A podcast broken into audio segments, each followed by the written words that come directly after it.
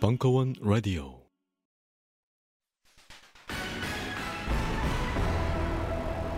최근 모바일을 통해서 쿠폰을 사거나 사서 선물하는 분들 많이 계시죠? 그런데 환불이 어렵다는 불만이 계속 나오고 있습니다. 왜 그런지 따져보겠습니다. 왜냐하면 후불 결제형 쿠폰 서비스 쿠스토가 없었기 때문입니다. 소비자들은 이런 피해를 그냥 감수했던 건가요? 지금까지는요? 그렇습니다. 그런데요, 앞으로는 그렇지 않아도 될 것 같습니다. 왜냐하면 후불 결제형 쿠폰 서비스 쿠스토가 있으니까요. 이제 기간 놓쳐 상심하거나 애인을 구박하지 마라. 당신 입에 들어가지 않는 한 결제는 되지 않는다. 다양한 시간대별 할인 이벤트가 있는 어플리케이션, 국내 최초 후불 결제형 쿠폰 서비스 앱 쿠스토. 현재 가맹점 모집 중입니다. 딴지마켓에서 자세한 내용을 확인하세요. 영희야, 너 그거 알아? 앞으로는 웹사이트를 누구나 모바일 앱으로 만들 수 있대. 응? 그게 말이 돼? 앱 하나 만들려면 몇 년은 공부해야 되는 거잖아. 아니야, 5분이면 돼. 구글 플레이스토어에서 웹투앱만 깔면 정말 5분이면 돼. 그래?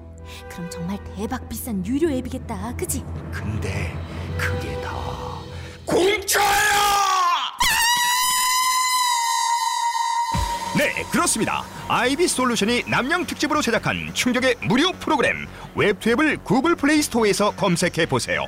홈페이지, 블로그, 쇼핑몰 등 자신의 웹사이트가 순식간에 앱으로 변신합니다. 순식간에 변신한 앱을 구글 플레이 스토어에 등록해 보세요. 이제 전 세계 모든 사람들이 여러분의 앱을 다운받을 수 있습니다. 웹을 앱으로, 앱을 무료로. 기억하세요. 아이비 솔루션의 웹투앱.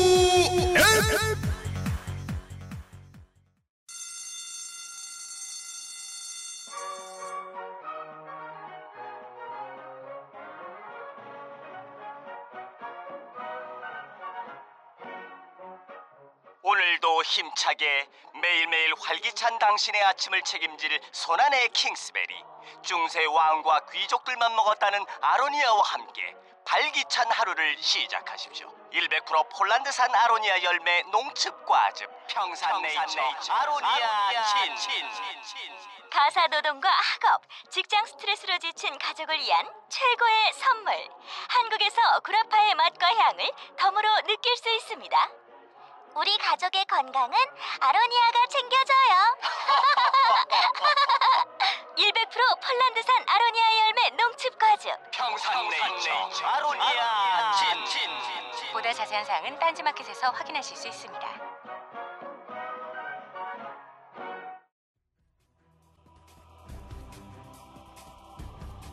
민변 변호사들의 MB 정부 주요 시국 사건 릴레이 강연 옹호자들 2부 5월 30일 강연.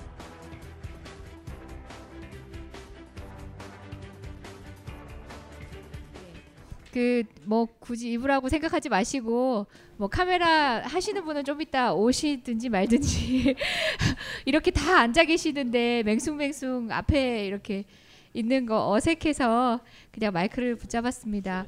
예, 최강욱 변호사님. 예. 최강욱 변호사님 여기 벙커 익숙하시죠? 예. 저는 여기 일주일에 한 번씩 거의 오는, 일주일에 한 번씩 여기 벙커에 뭐 하러 오십니까? 여기 서식하고 있는 동물도 같이 어울리기에 썩 편한 동물도 아니실 텐데. 어쩌다가 팔자가 제가 그 정봉주의 전국구에 나오는 저기 번식의 상징이죠. 고정 패널로 활약을 하시면서 안 그래도 뭐 법조 위화 같은 것도 또는 지금 상식 시국 얘기도 법조인의 지식으로 시각으로 보는 얘기는 또 다르니까.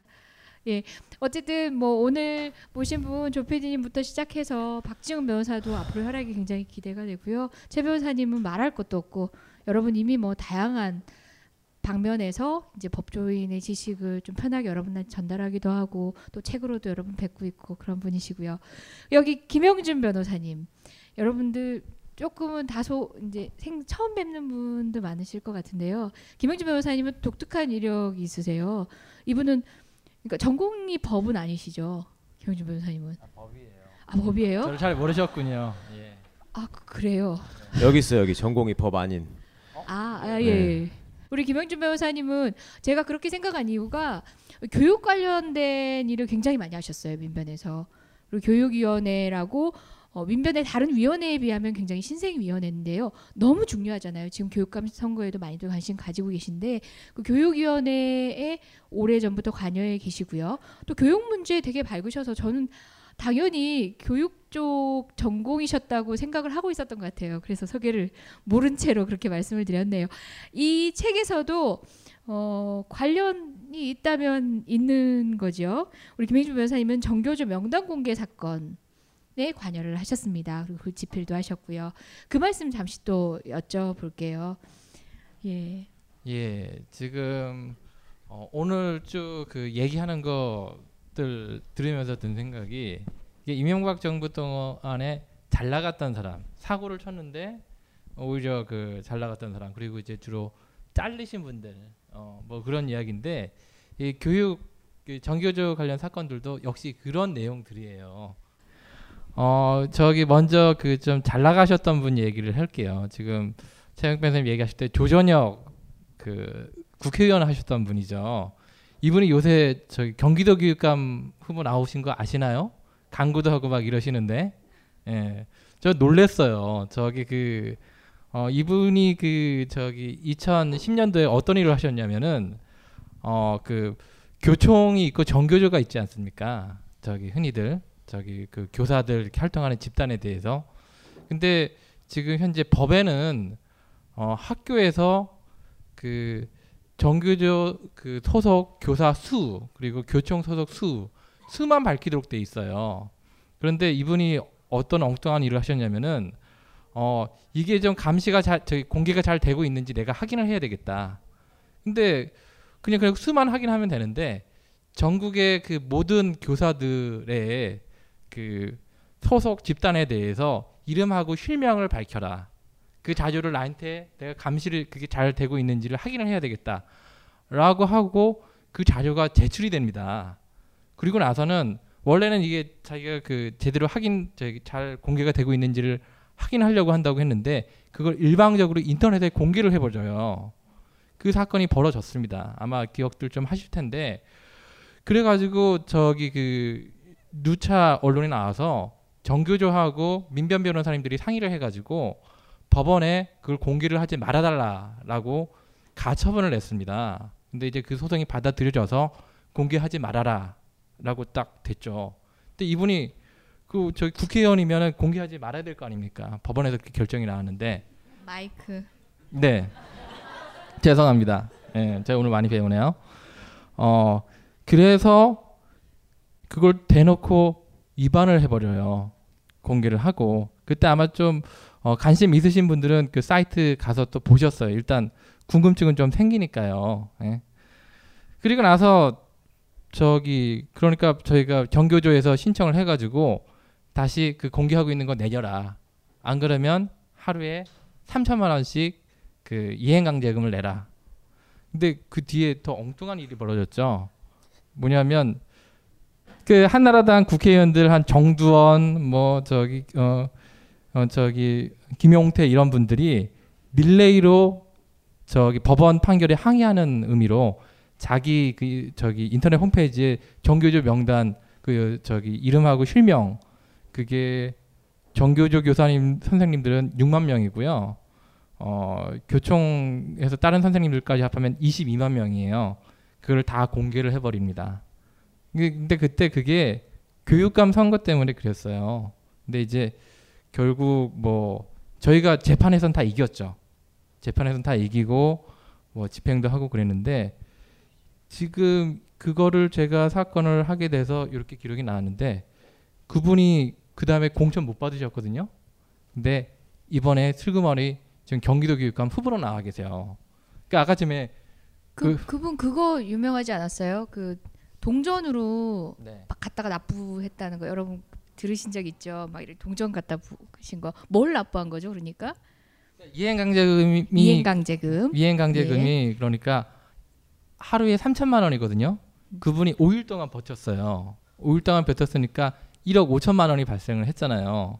그러니까 그 내가 이 돈을 납부를 하겠다. 그래서 정교조에 나타난 거죠. 그리고 대지저금통을 자기가 모금을 받았다. 그리고는 그 대지저금통 배를 싹 가르셨죠. 야, 대지저금통 그거 진짜 모금을 받으신 걸까요? 아니면은 자기가 은행 가서 동전 바꿔 가지고 대지저금통 안에 막 넣어서 갖다 주신 걸까요? 예, 그 사건으로 유명했는데 이번에 후보로 나오시면서도 여러분 기억하시는지 모르겠지만 그걸 자랑스럽게 내세우고 있어요, 플랜카드에. 예, 그렇게. 플랜카드의 그 카피가 되게 예. 보면은 뭐 믿음직한 일꾼, 응? 뭐 새로운 정치, 뭐 충직한 모습 이런 식으로 쓰잖아요. 이 양반은 전교조 명단 공개 조전혁 그렇게 돼 있어요.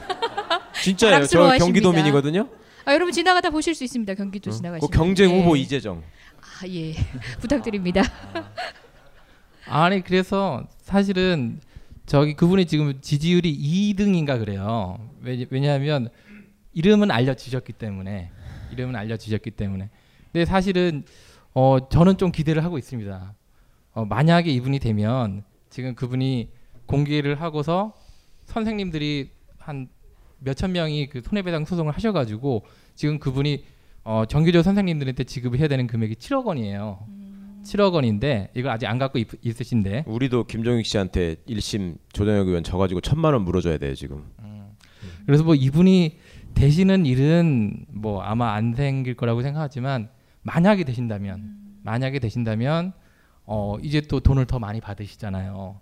그러면 이제 집행할 수 있겠네요. 네, 집행할 수 있고 교육감 월급에다가 네. 압류 들어가고 네. 볼만하겠네요. 교육감이 무상급식 받는 거지 거기서. 예. 아니 그래서 뭐 이렇게 사고를 치신 분이 저기 이렇게 버젓이 이렇게 활동하는 게 지금 대한민국의 모습이고요. 저기 정규조 사건 하나만 더 소개해드리면 이제 잘리신 분들 얘기인데 여기 뭐 조능희 PD님 나와 계시지만 지금 기자도 잘리고 그리고 이제 법무관도 잘리고 이제 선생님들도 많이 잘리셨어요. 저기 그 대표적인 사건이 정규조 시국선언. 그 이제 그때가 2010년 저기 노무현 대통령 서거하시고 용산 사건도 있고요. 여기 책에 나오는 그리고 4대강 사건도 있고. 예. 예. 전 사회적으로 시국선언이 굉장히 전국에서 동시다발적으로 이루어지던 당시였죠. 네. 예. 뭐 미디어법도 있고. 그래서 각계 그 교수님들 뭐 아니면 뭐 일반 시민 단체들 저희 법조인들도 했었고요. 민변뿐만 아니라 많은 법조인들이 참여해서 시국선언이 있기도 했습니다. 예. 예. 근데 이제 교사 단체에서 정교조가 주축이 돼서 모아서 방금 말한 그런 내용들이 항의하는 거를 발표를 했어요. 근데 이제 이게 교사가 공무원인데 정치적 중립 의무를 위반했다라고 해가지고 징계가 이루어졌죠. 저기 그리고 또 기소도 되고 뭐 그래서 그게 대법원 판결에서 결국 6대 3가 다수 의견하고 소수 의견을 갈려서 일단 법원의 공식적인 의견은 저기 그 공무원의 의무를 위반한 거다. 그리고 처벌되는 거다. 지금 그런 것이 역시 또 지금 대한민국의 지금 현재 결론입니다. 예. 예. 6대 4면 뭐 물론 이제 다수결에서 6이면 둘이나 앞선 숫자면은 이건 판단 우월하다고 생각하실지 모르겠지만 법적 판단에서 그 정도면 어떻습니까, 최강욱 변호사님? 그 정도면 굉장히 그러니까 다양한 시각으로 보아질 수 있는 사건이다라는 거잖아요. 마이크를 입에 그렇죠. 가까이 대고 있으니까 그런 말씀하실 줄 알았어. 대법 판결이 6대 4 나왔다고요? 대법 판결이요? 그러면 세 분은 뭐 저기 했나요? 기권했나요? 대법에서 어떻게 나왔죠? 6대 4가 아니고 7대 6인가 그럴 겁니다. 7대 6이겠죠. 예, 저희 8대 6. 진짜 선분당이 아니죠. 8대 5입니다. 8대 5. 예, 13분. 예. 저기 맞습니다. 정확히 아주. 아니 저 해보면 알아요. 해보면. 아 부끄러워라. 예, 저희 옹호자 4명에 선부당 1명이신데 아유. 그것도 예. 아세요? 어떻게 해서 그게 13명인지? 그럼요. 저는 네. 대법까지 간 사건들이 있었고 그리고 그 판결문을 보죠. 그래서 알죠. 아 이분은 이렇게 판결한 사람들이 있죠. 뭐 안대희도 있고 네. 거기 그 유명한 신영철도 있잖아요. 이분은 그러시더라고요. 그래서 이제 7대6을 정확히 기억하고 있고요. 지금 수석 대법관입니다. 신영철 대법관. 네. 저는 뭐 잠시 계속 하시죠. 예, 그렇습니다. 딴 말씀 하셔도 됩니다. 아니 제가 그거 말씀드리려고 그랬어요. 7대 그러니까 13명인데 우리나라 대법관이 전부 13명이거든요. 대법관 숫자가. 그러면 대법원장은 재판해요, 안 해요? 나중에 하던데요. 해야 될 거 아니야, 대법원장도. 그죠? 그러면 14명 아니에요. 근데 왜 13명이야? 나중에 알려드릴게요. 질문하시면 제가. 질문은 저 질문 없을까봐 고민했는데 한 개는 나오겠네요. 그러면 키핑하고요. 예. 저도 한 가지 좀 궁금한 게 있는데. 예, 질문하시라고요? 아니 아니라 지금 김 변호사님한테 질문할 게 있는데 조전혁 씨가 지금 뭐 명지대 교수로 가 있었지 않았나요 원래? 네, 그렇죠. 그럼 거기 월급에다가 압류해도 되지 않나요? 나는 했는데 거기다가. 예. 왜 안 하셨어요? 아유 놓치셨네. 아니, 저도 그걸 이해가 안 가가지고 혹시 네. 하고 계신가 해서. 아 저기 그분이 국회의원 하고 있었을 때는 국회에다가 했고 국회의원 그걸로 했었고요. 그 뒤에 저기 한동안은 복귀를 안 하셨어요. 그러다가 이제 조금 타이밍을 좀 놓쳤는데 예 지금 이번에 또 이렇게 사고를 치실지는 모르셨고 예 봐서 근데 또 지금 들어가면 또 이슈가 되고 막 그렇게 될 거 아니겠습니까? 그래서 지금 이분의 이런 활동 때문에 다시 한번 각인이 돼서 이번에 되시든 안 되시든 다시 괜히 나와가지고 집행만 당하게 생겼네. 가만히 있었으면 안 했을 텐데. 아유, 근데 뭐 또 이제 선전하고 계신 타오보님 있으시니까 어떻게 교육감 월급에 압류하시는 일은 없을 것도 같아요. 전망하건대. 이제 개인적인 생각이지만 이재정 후보거든요. 예. 제가 동명이다 보니까 저는 페이스북으로 응원 메시지도 많이 받아요. 교육감 후보님 지지합니다. 답장을 드려야 되나 말아야 되나 저도 지지합니다. 그러려다가 예, 저희 이제 질의응답 시간을 남겨놓고 뭐 한 가지만 마지막 질문 한 번 더 드리고 싶어요. 이건 아마 우리 옹호자들보다는 피해자 원투에게 드리고 싶은 얘기긴 한데요. 후회하시진 않는지 전 정말 물어보고 싶어요.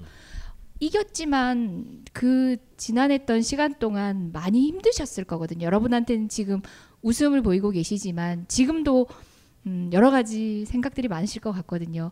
혹 후회하지 않는지 여쭤보고 싶어요. 우리 쉬고 계신 조 PD님. 근데 제가 우리 옆에 계신 박지훈 박 변호사님 사건은 이제 저희도 관심사였고요. 근데 이제 그 결과는 굉장히 제가 우리는 다행이다 그랬어요. 이분은 잘렸잖아요, 그렇죠? 잘렸거든요. 근데 저희는 안 잘렸거든요. 그런 차이가 있고요. 근데 시작할 땐 잘릴 줄 몰랐잖아요, 그렇죠? 예. 예. 저희는 뭐 기소될지는 몰랐지만. 뭐 잘리지는 않는다는 확신은 있었어요. 예. 예, 그래서 쉬웠어요, 사실. 근데 만약에 저희가 잘린다는 뭐 이거 방송 용어는 아니지만, 그러니까 해고되고 파면된다 할 수 있다라는 거를 알면 끝까지 버티기가 힘들었을 것이다라고 솔직히 말하면 그래요. 왜냐하면 저희는 재판 과정에서 어떤 저희 상대는 뭐 정권의 핵심이었으니까 가진 타협안이 오지요, 사실. 뭐 그거 좀 갖고 오면 이거 뭐 안 하겠다. 뭐 여러 밝힐 수 없는 여러 타협안이 왔는데 끝까지 할 수 있었던 거는 아무리 그래봤자 뭐 강원도로 가거나 저희는 뭐 해임되거나 프로그램 하면 되지 뭐 그런 확신은 있었어요. 그런데 이 박 변호사님 같은 경우에는 상당히 해임되고 파면돼서 변호사도 못하잖아요. 그럼 졸지에 실업자 된 거잖아요. 이런 거는 엄청난 탄압이죠. 그래서 저희가 이제 끝까지 버티고 이기고 하는 것이 이겨야 되겠다. 그리고 선례를 남겨야 되겠다 하는 거는 이래봤자 못 자르고 무죄가 나온다를 다른 사람들에게, 다른 언론인들에게, 다른 PD들에게, 다른 기자들에게 이런 선례를 남겨야 되거든요. 그래야 뭐 고생 좀 하겠지만 이런 보도를 계속할 수 있다, 이런 프로그램을 만들 수 있다죠. 근데 군법무관인 경우에 그 당시에 지금 뭐 나중에 무효 소송 받았지만 그 전까지는 야 저렇게 하면은 강원도로 가는 게 아니고 완전히 실업자 돼서 뭐 못하겠구나라는 거를 보여주는 거죠. 그 사람들이 그 원하는 거는. 제가 이제 대법원에서 무죄 판결 나왔을 때 이런 얘기 한 적이 있어요. 아, 동료 기자들, 동료 피들에게 기껏 해봤자 이렇게 결국에는 무죄 나오지 않느냐. 그리고 이 정도밖에 안 당하니까 우리 정신 차려서 최선을 다해서 권력에 대한 감시, 비판, 견제를 하자라고 얘기를 했거든요.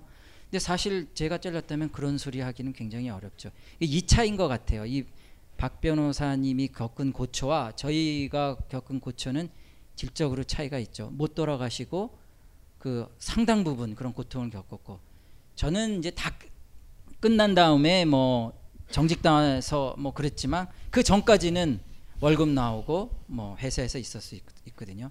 그래서 이제 어디 가서 그때 저희가 그 사건이 있을 때 송건호 언론상을 탔는데 그때 같이 탄 분들이 YTN에서 해고된 노정면 위원장들, YTN에 해고된 분들이 탔거든요. 저는 부끄럽죠. 그런 분들에 비하면 그분들은 해고됐잖아요. 아직도 못 돌아가고 있잖아요. 그런 면에서는 저희는 이제 막 고생했다, 힘들었다, 뭐 수고했다 하지만 사실은 부끄럽죠. 그런 사람들에 비하면. MBC에는 아직도 해고된 사람이 7명, 8명이 있거든요. 그러니까 이런 것들이 이 옹호자들이 있지만 그럼에도 불구하고 계속 이런 일을 벌이는 이 권력과 아주 그 부도덕한 권력들은 이런 걸 이렇게 노리는 것 같아요. 계속 이렇게 힘들게 하고 해봤자 네 고생이고 네 손해고 그러니까 덤비지 말아라는 걸 계속 보여주죠. 그래도 우리는 끝까지 버티고 괜찮다, 버틸 수 있다라는 걸 또 보여줘야 되고요. 뭐 그런 차이인 것 같아요. 예, 하다 보니까. 그 말씀은 그렇게 하시지만 정말 뭐 결과론적으로 뭐 해고는 아니셨고 뭐 파면은 아니었고 그럴 수는 있겠지만 별 각오를 다 하셨을 거라고 봅니다. 그리고 지금 역시도 그 안온한 상태만은 아니시잖아요. 그럼에도 불구하고 처음 마음 먹으셨던 바를 꺾으신 적도 없고 앞으로도 꺾으시지 않을 거기 때문에 더 용감한 피해자가 아닌가 생각해요.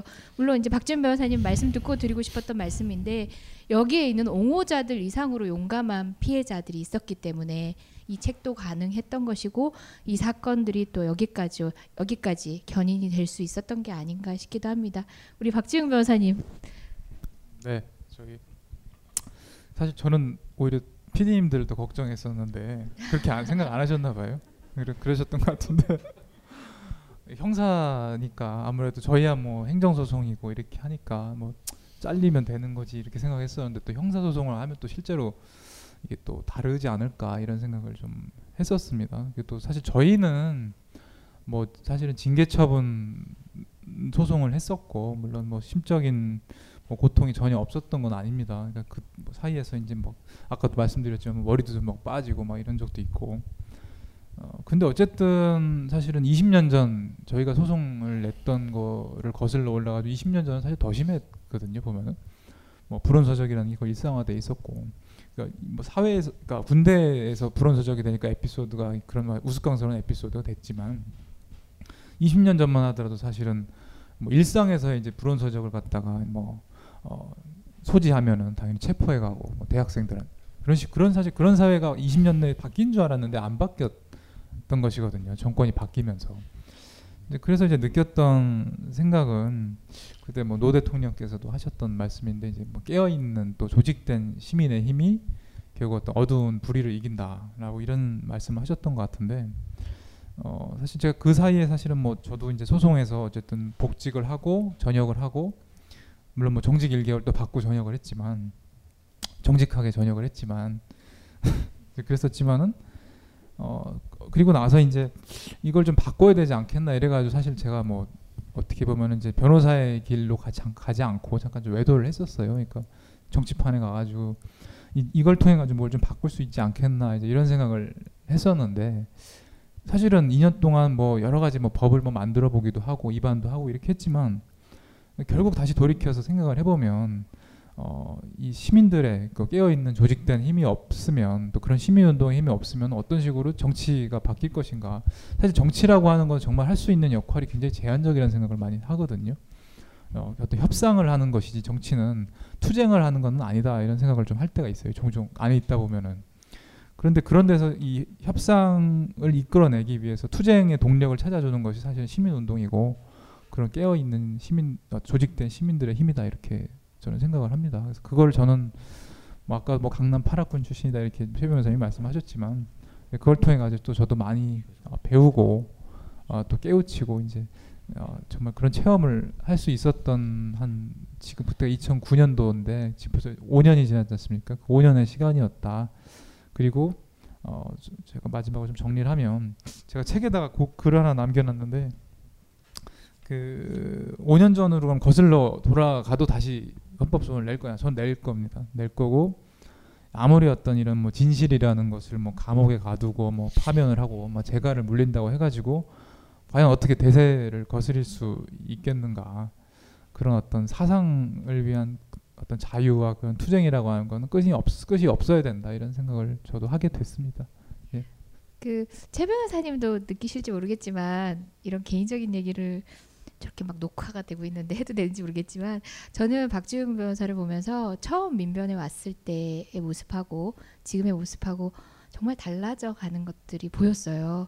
말 그대로 농담 삼아 얘기를 했지만, 강남 8학군 출신의 뭐 부족하지 않은 집안에, 그리고 부족하지 않은 학벌, 최고의 학벌에 최고의 성적으로 연수원을 수료하고, 그 친구에게 남은, 물론 세상에 대한 고민은 충실히 충분히 하고 있었겠지만, 그때 처음에 박지웅이라는 사람과 뭐 불온서적 헌법소원으로 인해서 파면당하고 정말 길거리에 나앉아서 우리 민변과 같이 이제 다시 시작하던 그 초창기의 모습, 또 지금의 모습, 그 과정 안에서 바라보면서 달라지는 모습을 보면서, 이 제가 감히 할 얘기는 아니지만 그래도 박변한테는 참 값진, 인생의 값진 시간이었을 수 있겠다, 이런 생각을 저도 해본 적은 있답니다. 본인이 그렇게 얘기를 하시니. 재밌는 일이 있었어요. 예. 아까 제가 민변에 처음 데리고 갔다 그랬잖아요. 그때 제가 민변 사법위원장을 할 때인데, 신입회원 워크숍 하잖아요 우리. 예. 거길 데리고 갔거든. 그랬더니 우리 민변의 그 맹장들이 쫙 모여가지고 이제 박지웅이라고, 내가 이 친구가 박지웅이다 이렇게 인사를 시키니까 쫙 와서 인사를 하시는데, 되게 사람들이 처음 만나면 이렇게 소개를 하잖아요. 어? 아, 저기 그 국민TV의 이재정 변호사님, 아 반갑습니다라고 하거나, 아 그 정교조 사건 김영준 변호사님 반갑습니다 이렇게 하는데, 이 친구한테는 뭐라 그러는지 알아요? 우리 민변의 그 유명한 변호사들이 와가지고, 아 그 이번에 파면당한 박지웅. 이게 무슨 자랑이야. 아 맞아요. 저도 다른 사람 소개시켜주세요. 안녕하세요. 딴지마켓 조립 PC 판매 책임자 이경식입니다.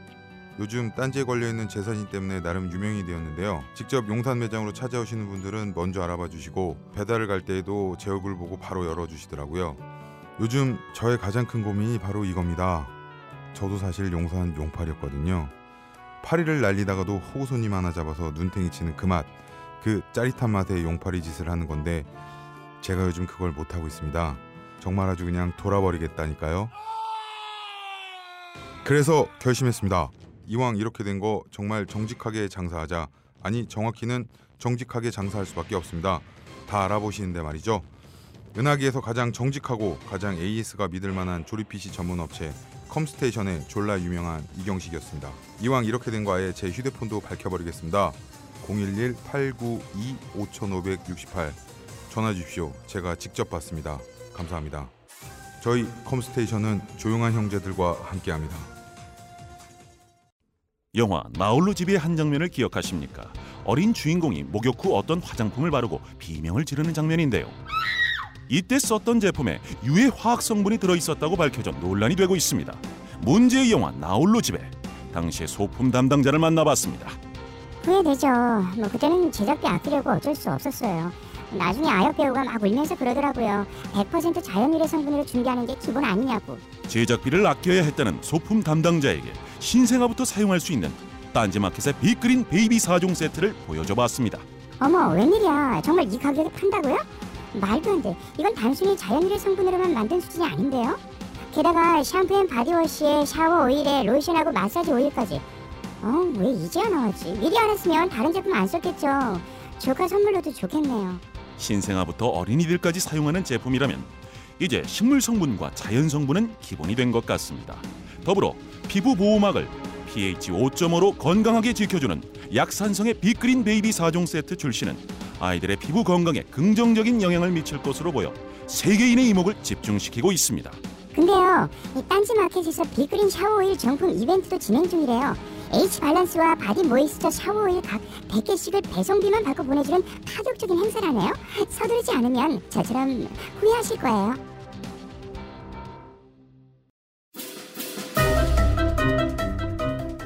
세상에 단 하나, 오직 단 하나만의 최고의 컨텐츠를 꼽자고 하면 무엇이 있을까요? 모든 인간이 모일 수 있는 자리에서 쭈구리가 되지 않는 최고의 컨텐츠를 꼽자고 하면 무엇이 있을까요? 주인공이 될 수 있는 궁계 일학의 컨텐츠! 그 모든 것이 존재하는 단 하나의 컨텐츠! 벙커원 멤버십! 다채롭고 무궁무진한 강의들을 마음껏 들을 수 있는 기회! 지금 당장 확인하세요! 벙커원 멤버십 1주년 도래 갱신시 처음 가격 그대로 만료일 확인하여 너도 나도 자산 증진. 아 맞아요. 저도 다른 사람 소개시켜 줄 때 아 이 사람이 그 파면 박지웅이에요. 이렇게 호가 파면이요. 파면. 쉽게 알아들으시니까. 예, 여러분 뭐 마무리 발언은 잠시 후에 하고요. 여러분들 아까 그 질문 하나는 기본 확보했고 어느 분이 하실지 모를 따름이지. 아까 14명과 13명의 차이. 그 질문 받아보겠습니다. 뭐 개인적으로 궁금하신 것도 질문하셔도 좋을 것 같아요.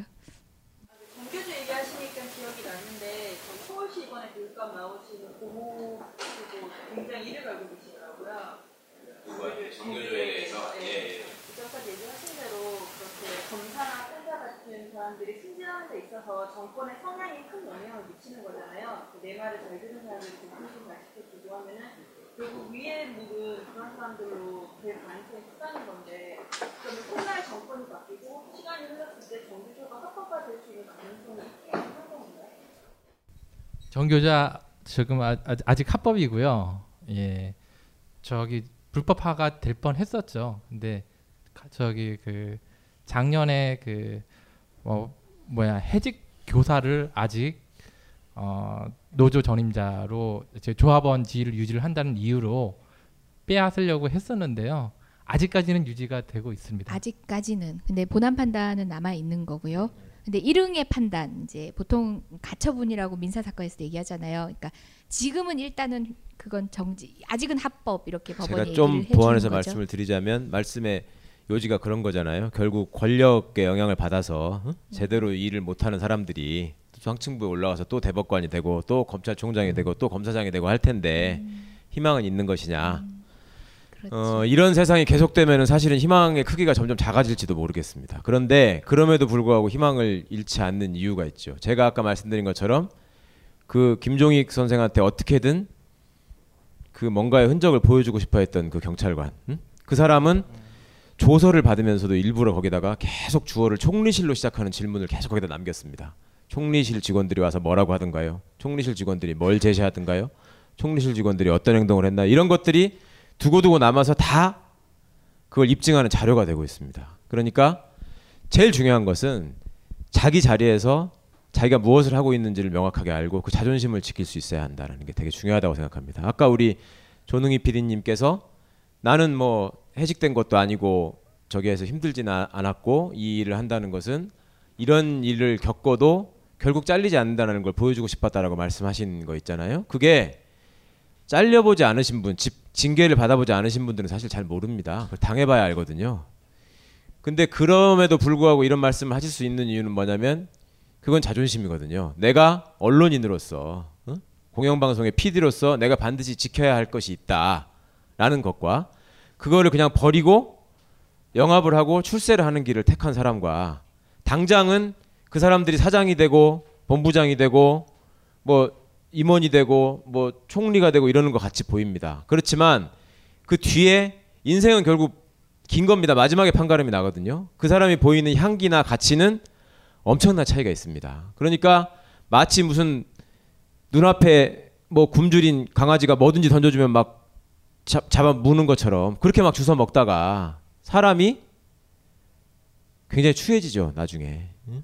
그런 것들을 길게 보지 못하고 결국은 자기 영혼을 오염시킨다는 것을 인식하지 못하는 그런 사람들을 불쌍하게 생각해야 되고, 또 그런 사람들을 통해서 오염되는 사람들을 위해서라도 맑은 영혼을 가진 분들이 조금 더 내 자리에서 내 일을 확실히 지키고 자존심을 지켜주셔야 한다.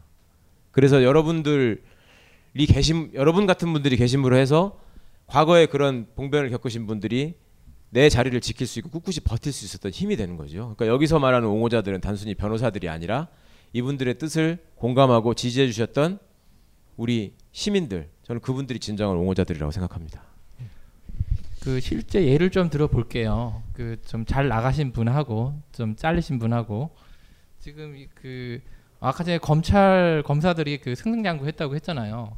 근데 지금 그 검찰총장 되고 나서요, 검찰총장들이 그렇게 말로가 좋지 못해요. 저기 그 항상 뭐 무슨 사건에 엮여서 뭐 쫓겨나고 뭐 저기 뭐 부패 때문에 뭐 낙마하고 뭐 그런 모습들 있잖아요. 그리고 저기 그 김재철 그 사장님 얼마 전에 그 사천에 아마 출마했다가 표 차이가 많이 나가서 낙선을 했었잖아요.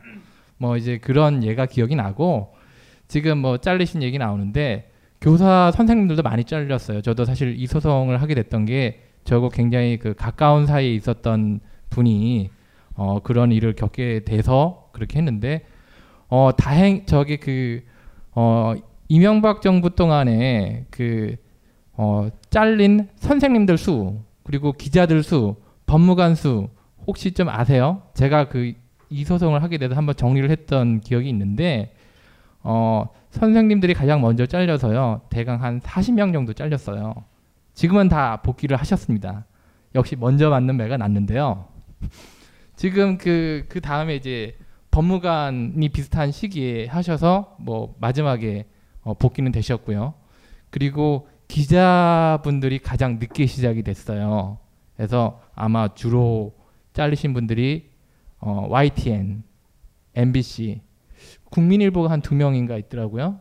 예, 지금 거기서도 한 그래서 10몇 명 지금 그렇게 하는데 결국 다 돌아오긴 하실 거예요.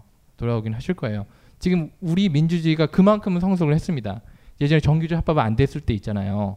그리고 또 뭐 불언서적 그게 일상화돼 있던 80년대, 90년대 초가 있는데, 지금 이런 사건이 벌어지면 법원에서 이기긴 합니다. 근데 고통을 되게 많이 겪죠. 근데 이제 이거는 누구한테나 일어날 수 있는 일이고요. 거기에 대해서 그렇다고 우리가 아닌 걸 이라고 받아들일 수는 없는 거 아닙니까? 지금 뭐 여기도 그 피해자분들 나와 있으시지만 다 그 뭐 지금 또 다시 돌아가셔도 그렇게 한다고 하시는데, 본인한테 어떤 자양분이 되고 지금도 또 절대 후회하지 않을 거라고 얘기를 하시고, 또 저도 그렇게 생각을 합니다.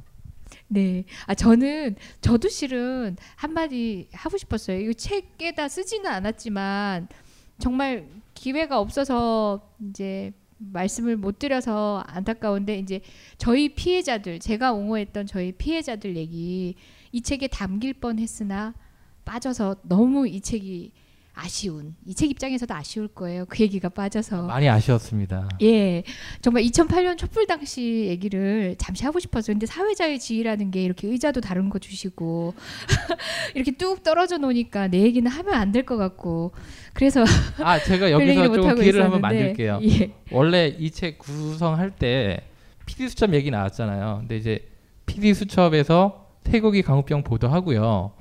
그리고 나서 원래는 이제 촛불 집회로 갔어야 돼요. 그리고 이제 언소주 사건이 등장했어야 됐는데, 이재정 변호사님께서 결국 제가 빵꾸낸 그 원고 워낙 바쁘셨는데 만약에 쓰셨으면 어떤 이야기를 쓰셨을까요? 원고 꽤 쓰셨어요. 뭐 원고라기보다는 저희 피해자들에 대한 얘기를 하고 싶어요. 이제 상당히 많은 분들이 그냥 인터넷 커뮤니티, 뭐 그때 우리 뭐 카페 이런 거 했잖아요. 뭐 인터넷 커뮤니티에서 만나신 분들이 조중동 광고 불매운동 기억하시죠? 근데 통상 소비자 불매운동은 어때요? 그 제품을 안 사겠다라고 하고 기업의 위력을 행사하잖아요. 그 헌법상 허용된 거예요. 왜냐하면 소비자는 약자이기 때문에 다른 방식으로 자신의 의사를 관철시킬 수가 없어요. 그래서 네 물건 안 사겠어라고 하는 거예요. 근데 조선일보, 중앙일보, 동아일보는 신문지예요, 그죠? 너네 신문 안 받아보겠어로는 안 돼요. 왜냐하면 이거는 인쇄물의 역사적인 어떤 발전에 기인한 건데요. 인쇄물이 옛날엔 굉장히 비쌌어요. 우리가 그 값을 그대로 주고 다 살려면 굉장히 비싼데 지금 신문값은 그렇게 비싸진 않아요. 그 이유는 우리가 내야 할 돈을 광고주가 내고 있는 거거든요. 그러면은 일반적인 물품의 구매자들이 네 물건 안 사 할 때만큼 위력을 행사하려면은 여기에 광고를 하는 사람들에게 우리가 위력을 행사할 수밖에 없는 거예요. 그거는 역사 발전사적으로 어쩔 수 없는 거거든요. 근데 이걸 소비자 운동이라고 하니까 이름은 맞는 것 같은데 어쨌든 조중동은 보호하고 싶은 그 수사기관들이 논리를 개발을 해낸 거예요. 1차 불매운동은 되는데 2차로 이렇게 쿠션 들어가서 하는 건 안 된다.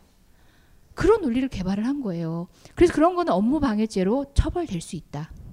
처음에 웃었어요. 정말 기가 막혀. 이걸 법원이 받아줄 것 같아? 근데요. 그걸로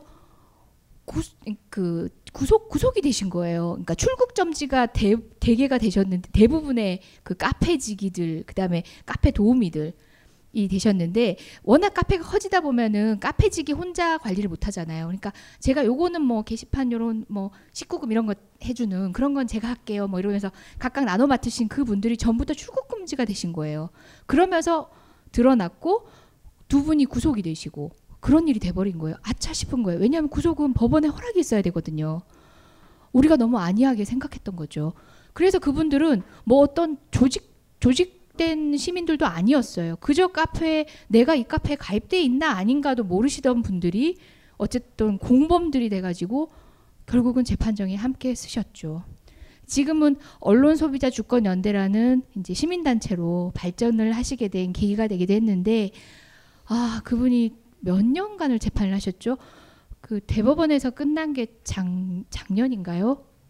그렇게 되다 보니까 2008년도에 시작해서 그 재판을 거의 한 달에 한 번씩 정말 그때 당시에 고등학생이었던 친구가 정말 대학교 갓 들어왔던 친구가 이제 직장을 잡은 시점에 이제 사건들이 끝나고 또 공무원이셨던 분들은 맨날 월차 내면서 재판 때문에 가야 돼요 말씀 못 하시잖아요. 꼬박꼬박 빠져야 되는 거예요. 그 힘든 과정을 지리멸렬하게 한 4, 5년 가까이를 끄시고 결국은 뭐 무죄 나셨으면 그 손해야 뭐 감수하시라고 하겠는데 그것도 아니고 일부는 무죄를 받았지만 결과적으로는 유죄였어요. 유죄로 확정이 됐고 정말 부끄럽고 이 사건의 이 법리만큼은 우리 변호사들이 다시 되돌려야 되는 법 이론이에요. 정말 부끄럽고 속상하고 미안하고 그리고 그분들은 이제 그분들의 시간을 후회하지 않는다고 말씀을 하시지만 우리 변호사들 그러니까 옹호자를 자처했던 우리 변호사 입장에서는 정말 우리가 아직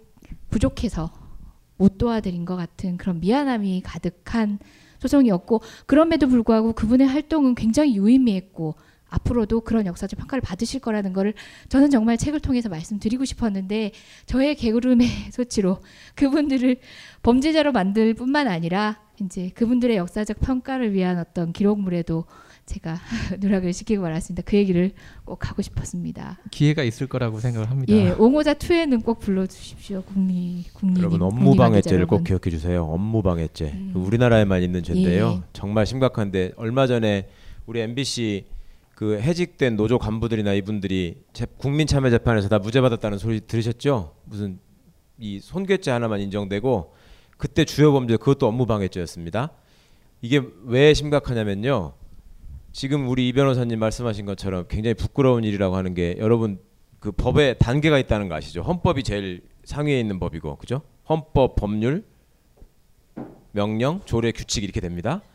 법률은 헌법에 위반하면 안 되는 거 아니에요? 그래서 그걸 재판하는 데가 헌법재판소 아니에요, 그죠? 헌법에 보면은 말입니다. 헌법에 있는 정해진 권리가 제일 높은 기본권이에요, 그죠? 그거는 법에 그 기본권을 침해하도록 별도의 제한하도록 규정이 있지 않으면 그걸 침해하면 안 되는 거예요. 그렇죠? 그건 다 배우잖아요. 우리 국민학교 때부터. 초등학교 때부터. 헌법에 노동 3권이 헌법에 있습니다. 그렇죠? 파업을 할 수 있어요. 노동자들은. 그렇죠? 자, 방금 얘기하신 소비자 불매운동 이것도 소비자 주권으로 헌법에 나오는 권리입니다. 그러면 외국에서는 헌법상에 있는 권리를 법률을 통해서 그렇게 처벌하는 거는 있을 수가 없는 거 원칙적으로. 그렇죠? 헌법에 있는 권리를 행사하는데 그거를 범죄로 해서 처벌하면 어떡해. 그럼 헌법에 있는 권리가 무시되는 거 아니에요. 말이 안 되는 거거든. 근데 우리는 그럴 때마다 파업을 해도 업무방해죄, 소비자보호 운동을 해도 업무방해죄. 그러니까 헌법을 지키는 사람들을 처벌하는 범죄가 업무방해죄예요. 이런 기가 막힌 일이 있고 그거를 지금 대한민국의 헌법재판소가 인정을 하고 있고 저는 그런 류의 헌법재판소 판례들이 반드시 앞으로 바뀔 것이고 가장 수치스러운 일로 생각해야 될 일이라고 생각하는데 두 번째로 수치스러운 판결들이라고 생각하고요. 제일 수치스러운 거는 우리 박 변호사가 당사자가 됐던 그 헌법사원에서 불온서적 뭐 인정할 수도 있다. 그거는 정말로 세계 역사상 길이길이 남을 창피한 판결이고요. 실제로 우리 로스쿨에서 제가 국내 여러 로스쿨에 초빙 강연을 많이 다니는데 그 불온서적 판결이 도대체 학생들이 봐도 이해가 안 가는 거야. 이게 교과서에도 안 나오는 논리가 써 있어요 거기. 그러니까 도대체 이런 결정이 왜 나오는 겁니까? 라는 걸 물어보기 위해서 저를 데려가는 경우가 많거든요. 환장하겠습니다. 정말 가서 할 말이 없어가지고. 업무방해죄 기억해 주십시오. 이게 없어져야 됩니다. 예. 예, 여러분 뭐 막걸리 보안법 이런 얘기 들어보신 적 있잖아요. 뭐 코에 걸면 코걸이, 귀에 걸면 귀걸이. 바로 그게 지금 업무방해죄가 그래요. 거는 대로. 그러니까 이 죄가 형법상 그저 한 구석탱이에 있던 이 죄가 이런 식으로 막강한 효력을 발휘할 거라고는 정말 상상도 못했습니다.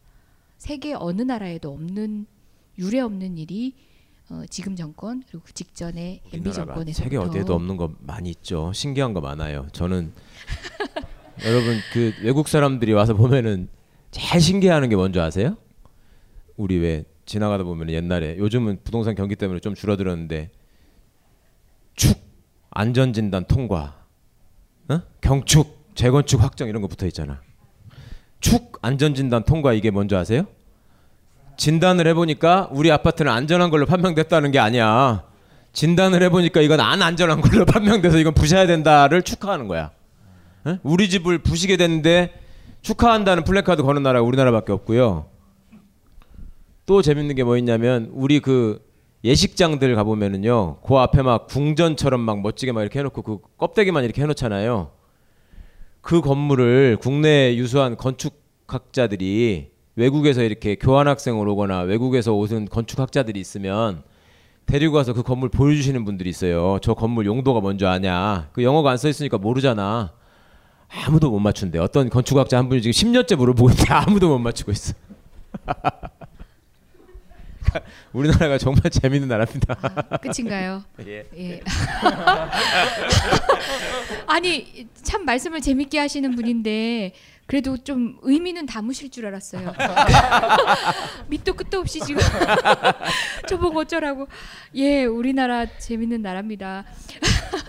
그 참 전문 변호사 얘기하는데 사실 이제 변호사는 뭐 전문이라는 게 딱히는 없어요. 진짜 로펌에서 부속품처럼 쓸 때 그 분야만 계속 반복하는 변호사들이 있긴 하지만 대부분은 이제 이것저것 다 하게 되는데 본의 아니게 이제 변호사님은 사찰 전문 변호사잖아요. 아, 예, 예. 예, 본의 아니게 사찰 전문 변호사. 그리고 민변엔 간변 있어요. 간첩 전문 변호사. 예, 그 집회 전문 변호사가 박주민 변호사라고 또 있으시고 여기 또 교육 전문 변호사. 본의 아니게 그러니까 수익에 도움은 안 되는 이제 전문성을 가지고 계시는데요. 그 우리 전문 변호사님들 각자 전문 분야 한번 어필해 보시는 건 어떨까요? 때깔이 나려면은 뭐 그런 거지. M&A 전문 변호사. 그죠? 아, 그 좋은데. 금융 전문 변호사. 여기 이재정 변호사님이 M&A를 해서 상당히 그 수익을 올리셨던 때가 있는 걸로 알고 있습니다. 초창기에는 여기 M&A 전문 변호사예요. 예, 예. 변절한 거야 그러면? 아 조세법과 M&A 뭐 이런 거는 도는 돼요. 근데 그게 우리나라 M&A가 정말 기업이 발전하기 위해서 뭐 기업끼리 결합하고 이런 게 아니죠. 소위 말하는 돈놀이예요. 돈놀이. 치고 빠지고. 그러니까 자본의 논리로 되는 건데 거기서 변호사가 필요한 영역은 몇 개 없어요. 뭐 실사 가서 이제 의회 채무를 드러내고 뭐 이런 것도 있고 중요한 건 고용 승계하지 않는 거. 자본 막 해주는 거예요. 노동자들을 자르는 방법. 되게 슬픈 일이에요. 좋은 일 행복하지 않았어요. 행복하지 않았어요.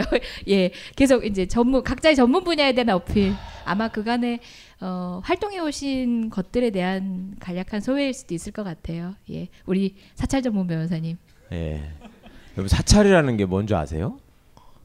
사찰이라는 게 영어로 템플이잖아요. 근데 저는 재밌었어요. 저는 종교가 저는 아쉽게도 불교가 아니에요. 그런데 사찰이 총리실 불법 사찰만 유명해져가지고 지금 그것만 여러분들 기억하시는데 그 전에도 불법 사찰이 있었어요. 맨 처음에 기무사의 불법 사찰이 있었습니다. 그 왜 저기 누구 미행해가지고 비디오 찍고 막 이런 거 있죠. 집회 현장에 가가지고 이렇게 있다가 다 잡혀가지고 그랬던 적이 있었죠. 그 사건이 제가 사찰 전문 변호사로 발을 들이게 된 사건의 시작이었습니다. 그 다음에 국정원 사찰 사건이 또 있었죠. 우리 박원순 시장도 사찰을 했었고 돌아다니면서 또 누구 감시하다 걸리고 뭐 그렇죠. 그 다음에 이제 총리실 사찰 사건 막 이런 것들이 생겼는데 근데 사찰이라는 말 자체에 우리 민주주의의 불행이 담겨져 있는 말입니다. 이게 없어져야지 정말 우리나라가 좋은 나라가 됩니다. 사찰이라는 말은 역사적으로 보면요. 요즘 왜 우리 세월호 유가족 분들을 정보과 형사들이 미행하고 감시하다가 걸렸죠. 요즘 이제 말이 좋아서 이름을 바꿔가지고 정보과라고 하는데 그게 옛날에 일제시대 때는 고등계였나요? 예, 고등계 사찰 형사들, 사찰주임 이런 게 있었습니다. 그리고 이승만 정권 초기에도 사찰계라고 그랬습니다. 그게 사찰이에요.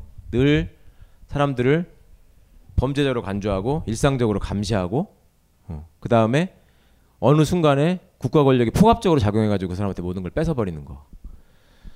그러니까 참 본의 아니게 그런 얘기를 듣는다는 게 사실은 이 호칭이 제가 어느 순간에 우리 민변에서 무슨 위원회를 마치고 2차를 갔는데 선배 변호사님이 그러시더라고. 너는 어쩌다가 사찰 전문 변호사가 돼가지고 앞으로 머리를 깎을 거냐 막 이런 얘기를 해서 내가 처음에 무슨 말인가 했어. 그랬더니 그렇게 됐습니다. 하여튼 근데 앞으로는 이런 사건들이 하여튼 없겠죠. 뭐 없어야 되고.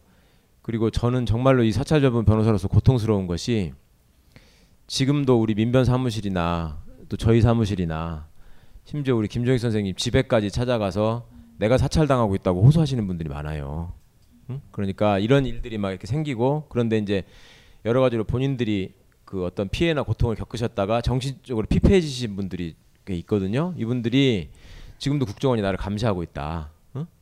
그러면서 이렇게 찾아오십니다. 그래가지고 굉장히 깔끔한 외모에 뭐 이렇게 해서 막 이렇게 정중하게 말씀을 하시면서 이렇게 쭉 얘기를 듣다 보면은 어저께도 누가 이렇게 쫓아와가지고 내 휴지통을 뒤지고 이런 거를 봤다 막 이렇게 말씀하시고 그래가지고 저는 그게 정말로 우리 사회의 어떤 병리 현상을 보는 것 같아서 그게 정말 괴롭습니다. 그 이제 사찰이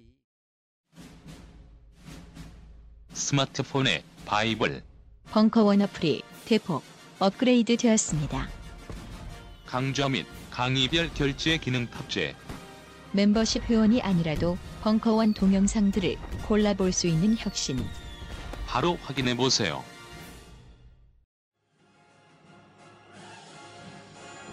심리계의 오야붕 황상민의 집단 상담소 WPI 워크샵 7월 일정이 드디어 오픈되었습니다. 내가 생각하는 나의 유형과 실제 나의 유형이 과연 일치하는지 직접 와서 확인하세요. 자세한 사항은 공지를 확인하세요. 이번 워크숍도 무료 방청 가능하십니다. 각종 사회 비리에 처절한 똥침을 날려온 딴지일보가 마켓을 열었습니다. 기자들이 검증해 믿을 수 있는 상품들을 은하계 최저가로 판매하여 명랑한 소비 문화 창달에 이바지할 딴지마켓.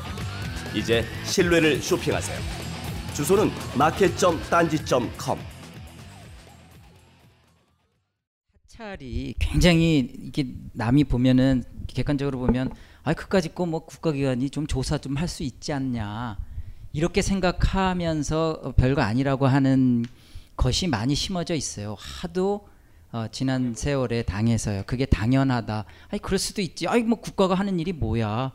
그건 일제 때부터 그래 왔기 때문에 권력을 가진 그 사람들은 그런 것도 당연한 것이다. 그리고 거기에 대해서 공개적으로 그 문제를 제기하고 그 사람 사찰한 사람들을 처벌하고 그건 인권의 문제다라고 얘기를 해야 되는데 상당 기간 안 했다는 것이죠. 그게 쟤네들의 권리라고 생각하는 그런 면이 있어요. 그런데 막상 당해보면 굉장히 이것은 어떤 그 인간의 아주 기본 아주 사생활 보호에서부터 어떤 정신적인 충격까지 주는 그런 거예요. 왜냐하면 저는 이제 검찰에서 수사가 들어간다 들어가겠다. 그래서 수사 의뢰됐다 할 때 검찰로부터, 검찰의 모 현직 검사로부터 저희한테 그 제보가 왔어요. 워닝을 해줬어요. 앞으로 PD수첩 제작진의 핸드폰은 같이 듣는 거로 생각해라. 이거는 굉장히 충격이었어요. 저희한테. 저희는 상당히 민주화된 사회에서 살아있고 그리고 뭐 가끔 PD수첩에서 아주 뭐 저희는 국정원도 파헤치는 프로그램도 하고 그랬는데 후배들이 뭐 이상하게 알고 있더라 이런 얘기를 하길래 야 인마 니네들이 무슨 영화만 봤니? 영화 많이 봤구나. 지금 세상이 어떤 세상인데. 근데 이제 저한테도 그런 그 경고가 왔죠. 자 그러면 삶이 달라져요. 여러분 저는 그 이렇게 지금도 와서 막 그 뭐 정신적으로 이상이 생겼다는 분들을 이해하는데 사실은 최근에 이런 여기 출판사에서 전화오고 뭐 할 때도 얼핏 그런 생각이 들었거든요. 지금도 다 끝났는데도 그리고 무슨 중요한 얘기할 때는 그리고 이제 요새도 이렇게 하다가 뭐 핸드폰 그러잖아요. 뭐 이렇게 지역에 따라서는 좀 안 들리기도 하고 그러면 얼핏 아 얘네들이 아직도 듣고 있나 이런 생각을 하죠. 이럴 정도로 굉장히 어떤 생활의 위축이 있고 아주 그 조심하게 되고 이게 사람을 사찰이라는 게 아니 뭐 그럴 수도 있지가 아니고 그거는 나한테 당하는 경우에는 정말 그 삶이 달라진다는 거죠. 저는 재판하면서 변호사님 다음 준비는 뭐뭐 하고요. 그럼 뭐 이렇게 해서 그 사람은 이렇게 해서 그 자료 좀 봅시다. 한 3분 4분 얘기하면 끝날 일을 저는 직접 찾아갔어요. 겁나니까. 그리고 무슨 뭐 어디 약속자 뭐 그러려면 변호사님 잠깐 전화 끊고요 하고 이제 다른 사람 전화를 빌려서 전화를 하고 그랬다고요. 근데 이게 이제 오래되거나 직접 당하다 보면 저는 아직 끝난 지 지금 수사를 2009년 2008년 말 2009년에 했는데 4년 5년 지났잖아요. 아직도 그런데 근데 아무 실체가 없죠. 실체가 없잖아요. 그냥 그 워닝 그 경고만 들었는데도 이런데 실질적으로 이렇게 뭐 이렇게 총리에서 누가 봤네, 누가 봐서 니네 집 뭐 했네, 누구 들었네, 뭐 이렇게 저 녹음했네, 어디 찾아가서 뭐 찾았네, 이걸 당한 사람은 굉장히 저는 그 전화 그 뭐 듣는 그 경고 한 마디만 갖고도 아직도 그런데 어떻겠어요? 근데 이런 그 기본 인간의 기본적인 그 어떤 권리를 침해하는 거는 정말 이거는 끝까지 저 추적해서 그런 인권을 이렇게 침해하는 자들은 반드시 처벌해서 이걸 못하게 해야 돼요. 그래서 이제 인권 변호사란 말이 그렇게 중요한 거죠. 뭐 이권 변호사였으면 좋지만 인권을 강조하는 말이 그런 걸 사람들이 무의식적에 왜 민변 변호사를 인권 변호사라고 얘기하냐면 크게 중요하다고 느끼니까 그런 거라고 봐요 저는. 저도 하나 좀 덧붙이고 싶은데요. 조필이님 말씀에 대해서 그 진짜 이렇게 징계를 이렇게 그 받아 보면. 그 징계를 이제 하는 사람 자체가 정말 좀 원망스럽고 막 정말 때려 죽이고 싶고 이제 이런 생각이 이제 개인적인 이제 사적 감정들이 많이 드는 게 사실입니다. 저도 그랬었고 이제 그런데 이제 그러면은 그 어떤 식으로든 간에 뭐 법리를 만들어 가지고 말도 안 되는 법리를 만들어서 사람을 이제 처벌하는 사람들에 대해서 그 사람들에 대해서 어떻게 보면은 처벌을 할 수 있도록 그러니까 직권남용 같은 것으로 그렇게 제도가 바뀌어야 되는데. 이 잘 안 됩니다 보면은 그 군 이전에 그 군대에서 이런 문제들이 많으니까 이제 뭐 군인 복무 기본법이라고 만들어가지고 부당하게 이제 징계라는 사람들을 이제 처벌할 수 있는 조항도 넣고 이렇게 막 해갖고 이제 계속 뭐 법을 발의하고 막 이랬는데 국방위에서 통과가 잘 안 됩니다. 그 이유가 이제 워낙 저항하는 세력들이 또 완강하고 그리고 또 그게 또 당연하다고 또 생각하는 사람도 있거든요. 그러니까 저희한테도 뭐 지지해 주시는 분도 있지만. 아니 뭐 법무관들이 무슨 헌법소원 내고 그래 뭐 다 그리고 또 뭐 국가에서 하는 거 다 따라서 해야지 참지 뭐 이런 거 있죠. 예, 징계하는 게 정당하다. 옛날엔 다 그렇게 살았어. 이렇게 뭐. 생각하는 사람들도 꽤 있어요. 실제로 얘기를 해보면 그리고 이제는 뭐 저기 좀 돈 버는 변호사로 살아 뭐 이런 얘기하는 사람들도 많이 있거든요. 근데 사실 그런 마인드가 굉장히 어떻게 보면 좀 패배주의적인 마인드라고 생각을 하고 그렇게 하기 위해 가지고 계속 어떤 바뀌어야 되는 것이고 문제를 제기를 끊임없이 해야 되는 것이고. 그렇게 해야 되지 않겠는가 이렇게 생각을 합니다. 그 박지웅 변호사님은 그러면 앞으로 뭐 징계 처분 전문 변호사 또는 뭐 헌법소원 전문 변호사 전문성 지금 그러니까 내세우고 있는 거예요. 전문성. 그렇게 이제 아시는데 헌법소원 전문 변호사 네. 이렇게 아시는데 특화를 시켜보세요. 제가 이제 그 잠깐 말씀 좀 드리면 이제 이건 좀 재밌는 에피소드인데, 그때 이제 복직을 하고 나서는 좀 돈을 좀 받았어요. 그러니까 이제 그러니까 복직하고 이제 전역하기 전까지는 이제 징계 처분이 취소가 됐으니까 이제 2년 6개월치 월급 한꺼번에 다 받거든요. 목돈이네요. 아, 그래서 목돈을 받았습니다. 목돈을 받았고 이제 그때 좀 해피했죠. 해피해가지고 변호사님 수임료도 좀 드려야 됐다서 좀 드리고, 그다음에 이제 뭐 민변이라든지 이런 데다도 좀 기부해가지고 뭐 민변 회의실 책상도 좀 바꾸고, 그다음에 또 뭐 이제 평화박물관 이런 데도 막 기부하고 이래가지고 꽤 기부를 많이 했습니다. 그때 도와주신 분들한테 감사하다는 마음으로. 근데 제가 문제가 뭐였냐면은 이제 목돈을 돌려받다 보니까 제가 세금 계산을 잘 못한 거예요. 그래서 그 다음에 이제 세금이 그 소득세가 다 해갖고 한 550만 원인가 더 추가로 냈어요. 그러니까 목돈이 들어오니까 세율이 높아지니까 돈은 다 쓰고 없는데 9%가 높아지니까 그게 다 세금으로 나오니까 한 550만 원이니까 돈을 많이 썼는데 그래가지고 이제 어쨌든 뭐 어떻게든 다 이제 뭐 세금을 내긴 냈는데, 아예 안 되겠다. 이거 세금을 내가 이렇게 계산을 못 해가지고 이렇게 세금을 한꺼번에 때려 맞았으니. 세무 전문? 아이고, 세금을 좀 해봐야 되겠다. 이래가지고 제가 국회 기재위에 이제 세금만 하고 조세소위라고 있거든요. 그래서 제가 2년 동안 가서 이제 조세소위만 다뤘습니다.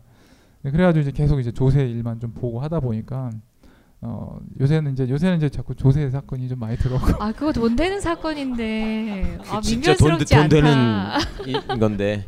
이제 하여튼 그런 이상하게 제 노무현 대통령 길은 아닌데.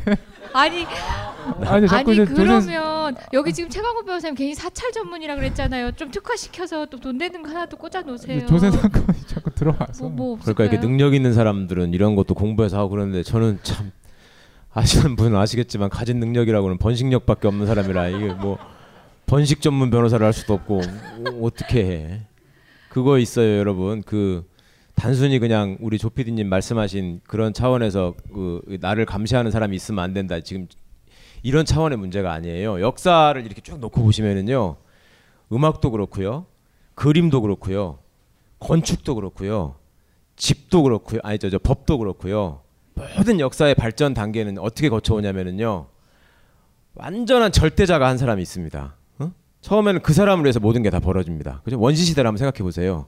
굿을 막 하고 제사를 지내고 하잖아요. 절대자인 신에게. 그죠? 그걸 대리하는 사람들이 권력자가 됩니다. 그 다음에는 왕이 그걸 잡죠. 그죠? 이게 여러 군데에서 볼 수가 있습니다. 그러니까 도시를 좀 다녀보시면 예전에는요, 도시의 중심부에 항상 신전이 있습니다. 어? 성당, 이런 신전이 있어요. 왕권이 강화되면요, 가장 좋은 위치에 왕궁이 들어갑니다. 가장 화려한 건물이. 지금은 어떻게 되는지 보세요. 지금 땅값이 제일 비싸고 제일 좋은데, 전철역에서 제일 가까운 제일 좋은 건물은 뭐냐? 은행입니다. 은행. 예. 지금은 돈이 주인이 되는 사회이기 때문에 이게 그렇게 변하는 겁니다. 그림도 보면은 예전에는 사람들의 인물화나 초상화 이런 게 없습니다. 권력자들의 그림만 있고, 맨 옛날에는 신을 그리죠. 전부 다 종교화적인 그림만 있죠. 이게 점점 사람들의 일상의 모습으로 돌아오는 거. 이게 지금 역사가 발전하는 과정입니다. 전부 다. 자, 아까 제가 집 말씀드렸죠. 그림 말씀드렸죠. 음악은 어떻게 되고 있느냐? 여러분 음악 좋아하시는 분들 한번 기억해 보세요. 바흐나 핸델 같은 사람들 사진이나 그림으로 보신 적 있죠? 그 사람들 보면 머리에 가발 쓰고 있습니다. 그죠? 베토벤이 그 뒤에 나온 사람이죠. 바흐, 핸델, 하이든, 모차르트, 베토벤 이렇게 가지 않습니까? 베토벤 머리는 바람머리 막 이렇게 돼 있죠. 민변 변호사들 머리같이. 그 사람은 가발 안 썼습니다. 그 왜 그런 줄 아세요? 옛날에는 음악을 하는 사람들이 다 하층민이었어요. 귀족들을 위한 봉사자로서, 그러니까 귀족들을 보기에 깔끔하게 하도록 가발을 씌운 겁니다. 귀족들이 가발을 쓰니까. 근데 점점 그게 사람이 중심이 되는 음악. 베토벤은 귀족의 소모품이 되는 걸 거부한 음악가거든요. 그러다 보니까 가발 안 씁니다, 이 사람은. 그렇게 권력이 모든 것을 지배하던 세상에서 점점 사람이 주인이 되는 세상으로 가는 것이 인류 역사의 자연스러운 발전 단계입니다. 그런데 우리나라가 그렇게 온 줄 알았는데, 지금 갑자기 사찰이네 뭐네 하면서 국가가 국민 위에 군림하는 것이 당연시 되고, 국가 권력 밑에서 국민들이 숨을 죽여야 하는 것이 당연시 되는 사회로 돌아가려 하고, 그거를 또 즐기는 사람들이 있고, 그걸 원하는 사람들이 있습니다. 그래서 야만의 시대라고 저는 표현을 합니다. 그런데 그것이 슬픈 것은, 단순히 아까 피해를 당하신 분들이 늘 뭔가에 쫓긴다는 불안감을 가지시는 것만이 아니라 가해자들도 똑같은 불행을 겪습니다. 그 사람들이 인지하고 있는지는 모르겠지만, 우리 김종익 사장 사건에서 무슨 일이 있었냐면 담당 검사한테 김종익 씨를 사찰한 사찰 팀장이 항의를 하고 따진 적이 있어요. 이거 정말 기가 막힌 얘기인데 검사가 저한테 직접 한 얘기예요. 이 사람들이 지금 어떤 수준의 사람인 줄 아십니까? 그러면서 무슨 얘기냐 그랬더니 김종익 씨가 중간에 자기를 사찰하고 뭐 이렇게 해서 조여온다는 걸 아시고 여러 사람들한테 도움을 청하다가 이게 불가능해지고 벽에 부딪히니까 일본으로 가시죠. 그건 알고 계시죠. 일본 도피를 합니다. 이 사람이 검사한테 와가지고 김종익 씨 일본으로 왜 갔는지 아냐고 물어본 거야. 팀장이 검사한테. 왜 나 같은 애국자들을 지금 잡아서 검찰이 조사를 하고 김종익 같은 빨갱이로부터 나라를 지킨 우리 같은 사람을 변호인에 나오는 차동명 같은 사람에게 똑같은 얘기를 하는 겁니다. 검사한테. 그런 얘기를 하면서 검사님들이 이런 식으로 일을 하니까 나라에 이렇게 빨갱이들이 들끓고 있다. 그러니까 검사가 얘가 기가 막힐 거 아니에요. 도대체 당신 무슨 소리를 하는 거냐. 그 이 사람이 그때 김종익 씨가 일본으로 간 이유가 내가 알기로는 일본으로 가서 조청련 사람들을 만나서 북한으로 밀항하려고 한 거다. 응? 왜 그걸 수사 안 하냐. 여러분 지금 웃음이 나오시고 속으로 이게 미친놈 아닌가 생각하시잖아요. 그 사람이 우리나라의 고위 공무원이었어요.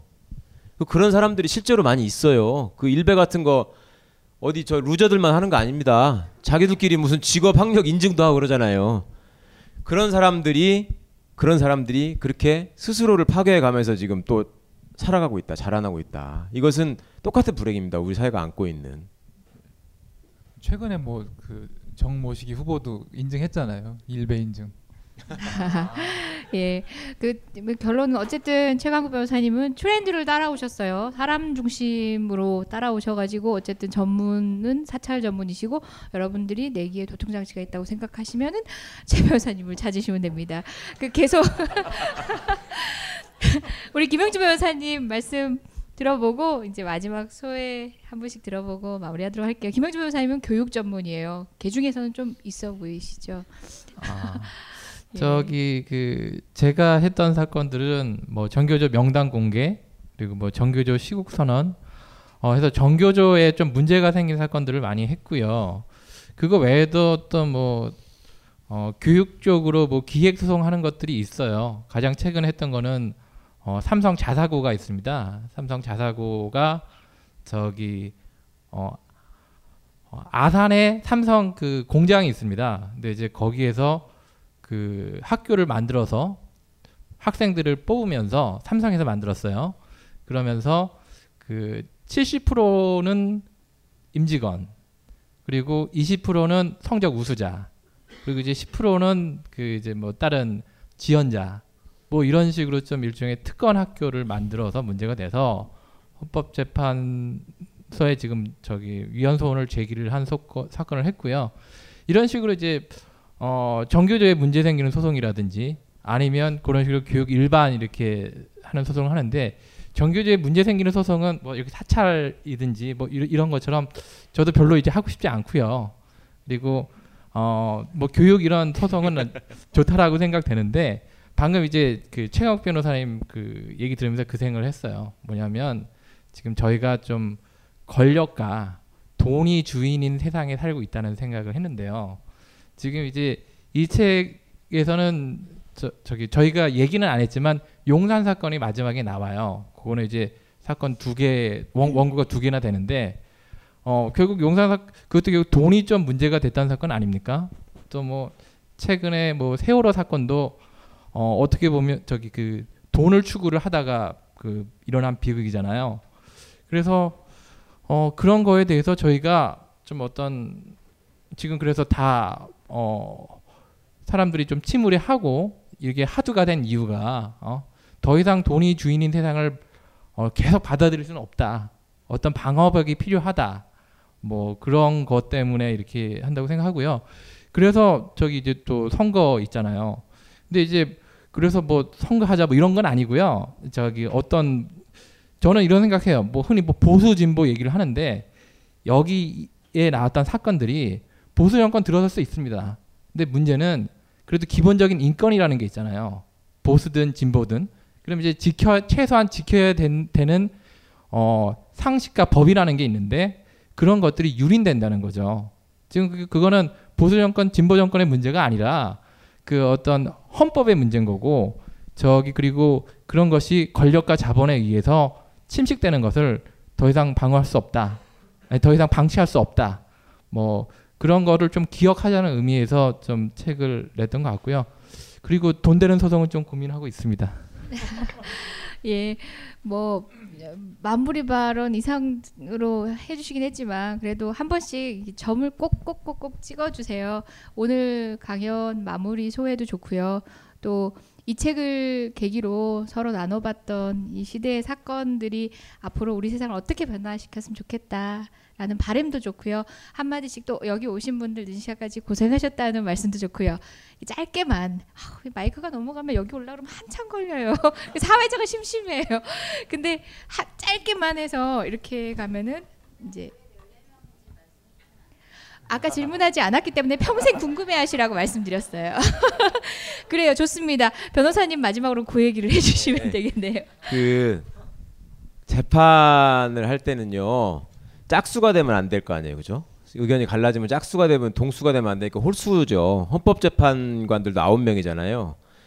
대법관이 13명입니다. 거기다가 대법원장도 재판을 하는데 대법원장은 늘 재판하는 게 아닙니다. 원래 여러분들이 법원에 가시면요, 단독 판사 혼자서 재판하는 사람이 있고요. 그건 좀 가벼운 사건. 보통 3사람이 재판을 합의부라고 알고 계시죠? 3사람이 재판, 그것도 홀수잖아요. 그런데 대법원은요, 대법원에 올라가면 4명, 4명, 4명 해가지고 부가 3개가 있습니다. 대법원 소부라고 그러거든요. 그거는 짝수로 4명이 있지만 거기서 얘기를 해가지고 한 사람이라도 반대를 하면 그 의견에 이게 전원 합의체라는 걸로 올라가게 되어 있습니다. 대법원은 제도상. 그게 완벽하게 지켜지고 있지는 않은데 하여튼 제도적으로는 그렇습니다. 그러면 4-3 해도 12명이잖아요. 대법관 아까 내가 13명이라 그랬는데 그럼 한 사람은 재판을 안 하는 대법관이 하나 있는 거죠. 그죠? 그 돌아가면서 빠지는 게 아니라 그 한 사람은 법원 행정처장입니다. 여러분 학교에 가도 선생님만 계시는 게 아니라 서무과가 있잖아요. 그런 것처럼 법원에도 법원 행정처가 있고요.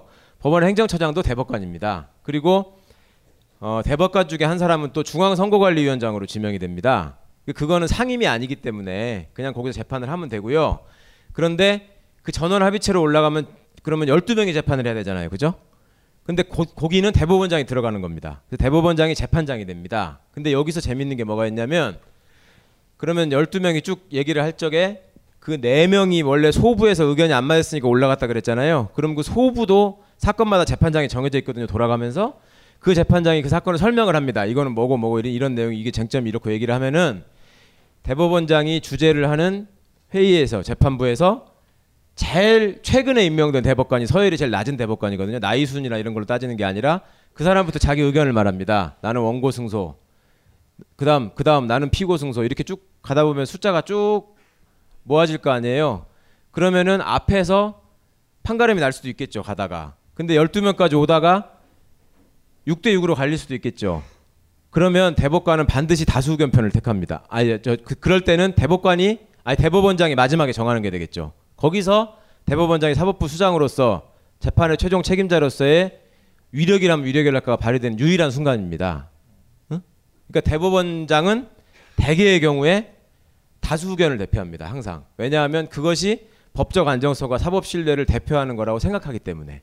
근데 헌법재판소는 그런 일이 잘 없습니다. 헌법재판소는 헌법재판관이 재판소장이 소수 의견을 쓰는 경우도 있는데 그건 왜 그러냐면 항상 9명이기 때문에.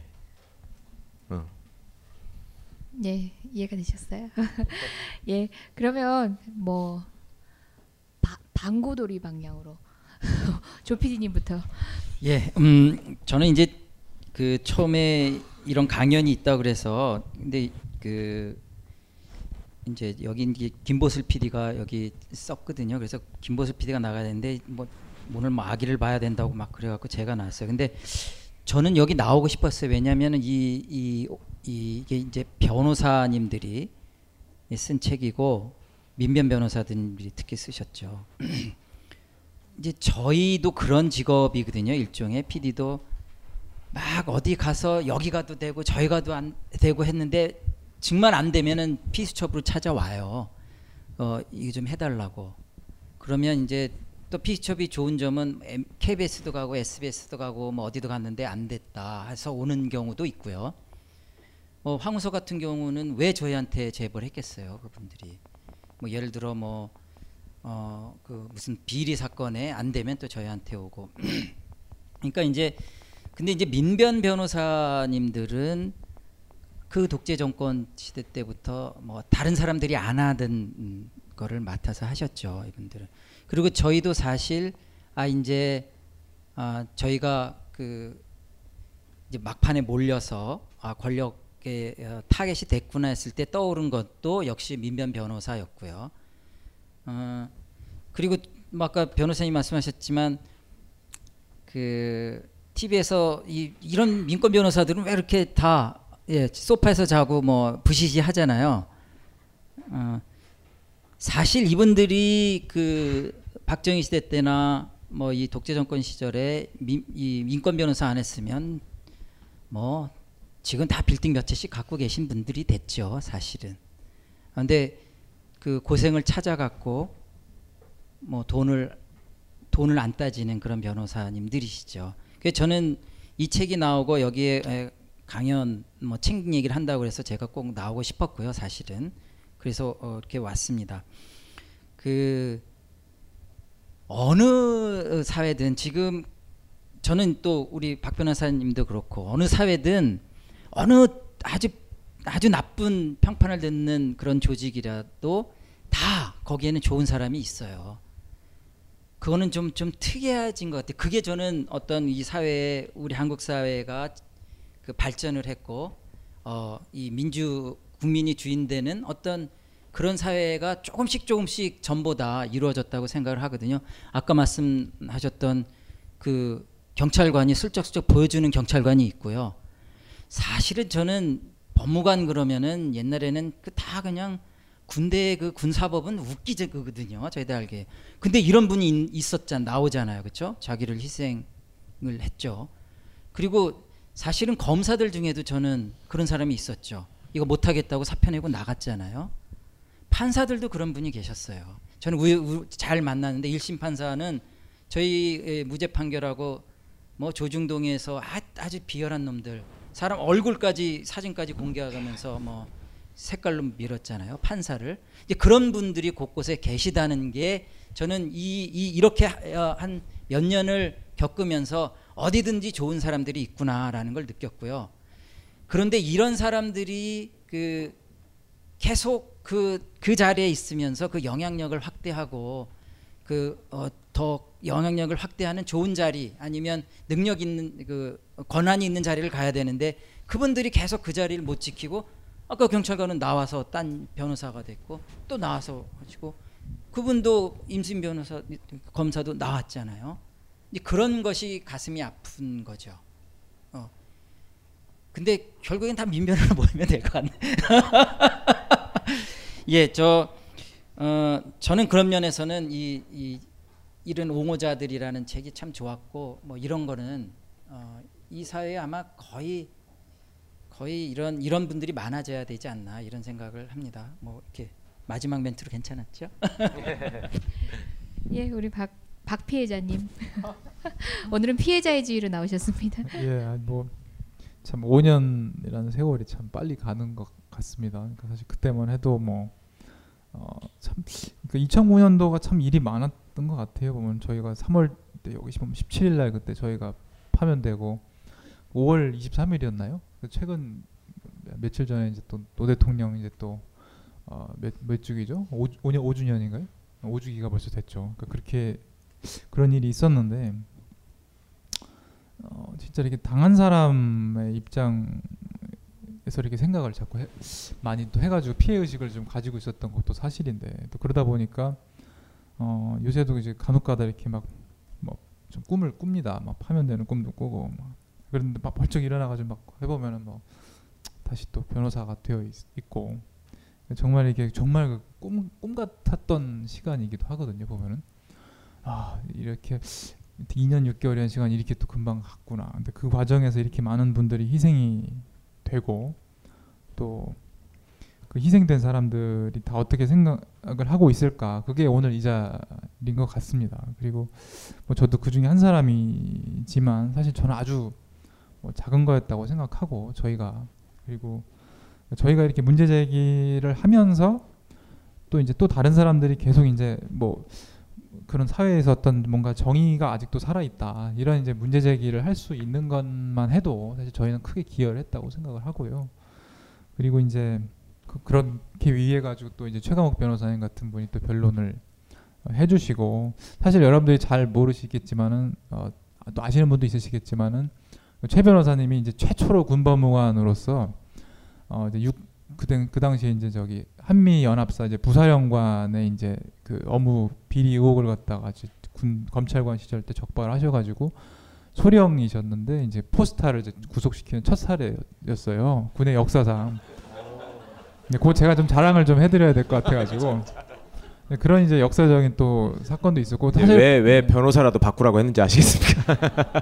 그다음에 저 마지막으로 말씀드리면 또 하나 좀 더 자랑을 하면, 그 당시 사실 지금 이제 국정원장으로 가 있는 이제 가 있었던 그 남재준 씨 같은 사람이 이제 또 문제가 있어가지고 그 당시에 이제 군 법무관들이 또 수사를 해가지고 이제 또 처벌을 구하려고 했었는데 그때 이제 또 막 뭡니까 뭐 정중부엔 아니니 막 이런 소리를 하면서.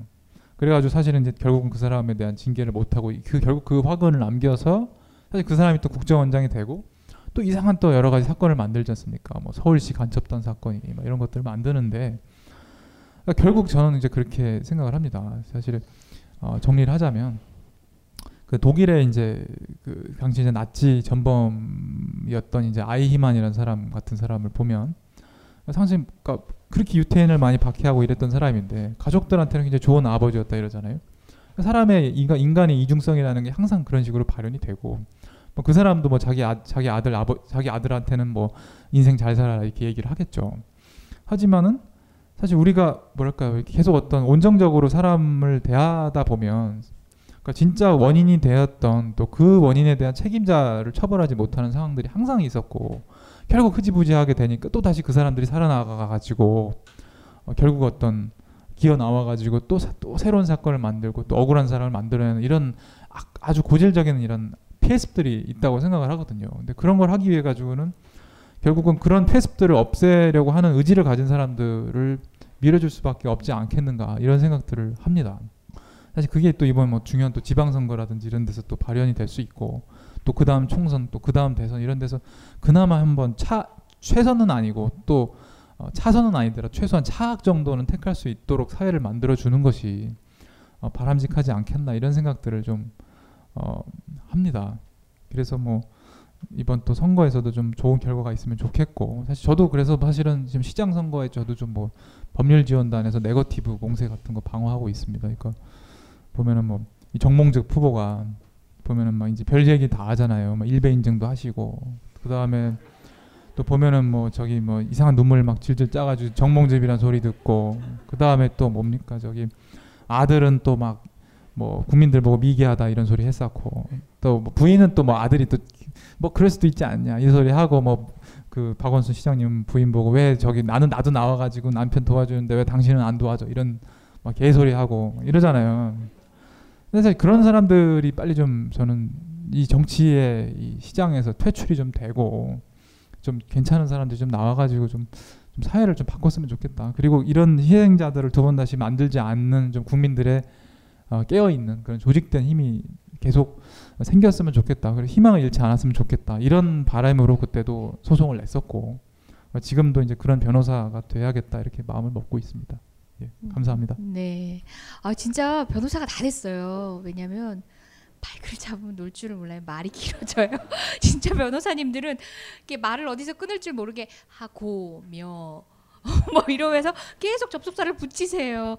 예, 참고하십시오, 최 변호사님. 제가 말을 제일 많이 했죠. 그러니까 제가 짧게 할게요 이번에 진짜. 저는 옹호자들이라는 이 책 제목이 굉장히 마음에 안 들었어요. 막 오그라들더라고. 그러면서 여기 보면은 막 헌법의 수호자, 민주주의의 옹호자 막 이런 얘기가 써 있는데, 이거를 그 변호사들이 소위, 그리고 뭐 그중에 또 얼마 되지도 않는 민변 변호사들이 어떻게 그걸 하겠습니까? 이 아까도 말씀드린 것처럼 우리 민주주의의 수호자, 헌법의 수호자는 우리 시민들입니다. 그분들이 계셨기 때문에 버틸 수 있는 사람들이 있고, 그분들을 보면서 또 희망을 얻고 용기를 얻고 하는 사람들이 있다는 걸 잊지 말아주셨으면 좋겠고, 그 마지막으로 다른 분 말씀을 제가 인용을 하면서 우리 현실에 대해서 잠깐 생각해 보셨으면 합니다. 제가 이거 어젠가 그젠가 페이스북에다가 올렸던 글인데, 우리나라가 지금 그 법원 검찰에서 여성, 그러니까 신규 판사, 신규 임용되는 검사에서 여성의 숫자가 과반을 넘어선 지가 꽤 됐습니다. 꽤 됐습니다. 근데 여성 대법관은 한 분, 그죠? 한 분 내지는 두 분? 전효숙 대법관, 전수환 대법관이 두 분이 한꺼번에 계실 때가 있었죠? 응? 아닌가? 하여튼 뭐 많아야 두 분, 되게 한 분 이런 식이었는데, 전수환 대법관이라는 분께서 퇴임을 하시면서 한 얘기하고 최근에 한 얘기를 제가 읽어드릴게요.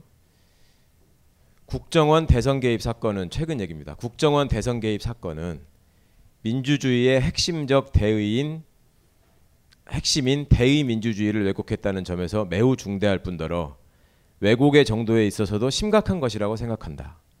국가 권력의 창출에 민의가 아닌 국가기관이 개입함으로써 대의 민주주의를 왜곡했다. 민주주의의 근간을 흔든 중대한 사안이니까 사실관계를 분명히 하고 책임을 묻는 것은 재발 방지를 위해 필수적이다. 대통령이 진상을 밝히고 책임을 가려야 한다. 대통령의 소극적 태도는 당연히 직간접적으로 검찰의 수사에 영향을 미치기 마련이고 실제로도 그랬지 않나.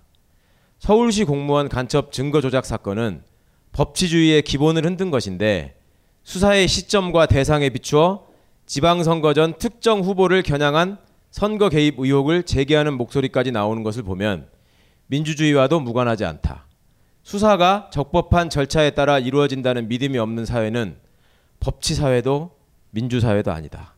이분이 우리나라의 대법관을 하신 분입니다. 대법관 하는 사람은 하루에 1,000만 원 받는 고액 변호사로서 정관 예우나 받고, 대법관 자리를 바탕으로 해서 감사원장 해먹고 싶고 총리 해먹고 싶고 대통령 해먹고 싶어서 명예욕에 사로잡혀 있는 그런 썩은 사람들만 있는 게 아니라 이런 분도 있었다. 이런 희망을 아직 우리는 버릴 때가 아니다. 마지막으로 이분 퇴임사에서 하셨던 제 마음에 두고두고 남아야 될 말을 꼭 말씀드리고 싶었습니다. 여성 법관들에게 당부합니다. 언젠가 여러분이 전체 법관의 다수가 되고 남성 법관이 소수가 되더라도 여성 대법관만으로 대법원을 구성하는 일은 없기를 바랍니다. 전체 법관의 비율과 상관없이 양성평등하게 성비의 균형을 갖춰야 하는 이유는 대법원은 대한민국 사법부의 상징이자 심장이기 때문입니다. 헌법기관은 그 구성만으로도 벌써 헌법적 가치와 원칙이 구현되어야 합니다. 여러분, 이게 우리 헌법의 현실이라는 것을 잊지 말아주시기 바랍니다. 네, 마지막으로 김영준 변호사님. 예, 저도 퀴즈를 하나 낼게요. 법의 라드부르라는 독일 법철학자가 있습니다. 이분이 그 법의 이념이 3가지가 있다라고 했어요. 하나가 정의, 또 하나가 법적 안정성, 그리고 이제 또 하나가 한목적성.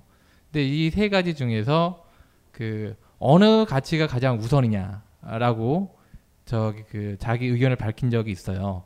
혹시 한번 좀 답을 좀 한번 얘기를 해주시겠어요? 어느 게 답인 것 같다? 3가지 중에서 어느 게 가장 우선인 것 같다?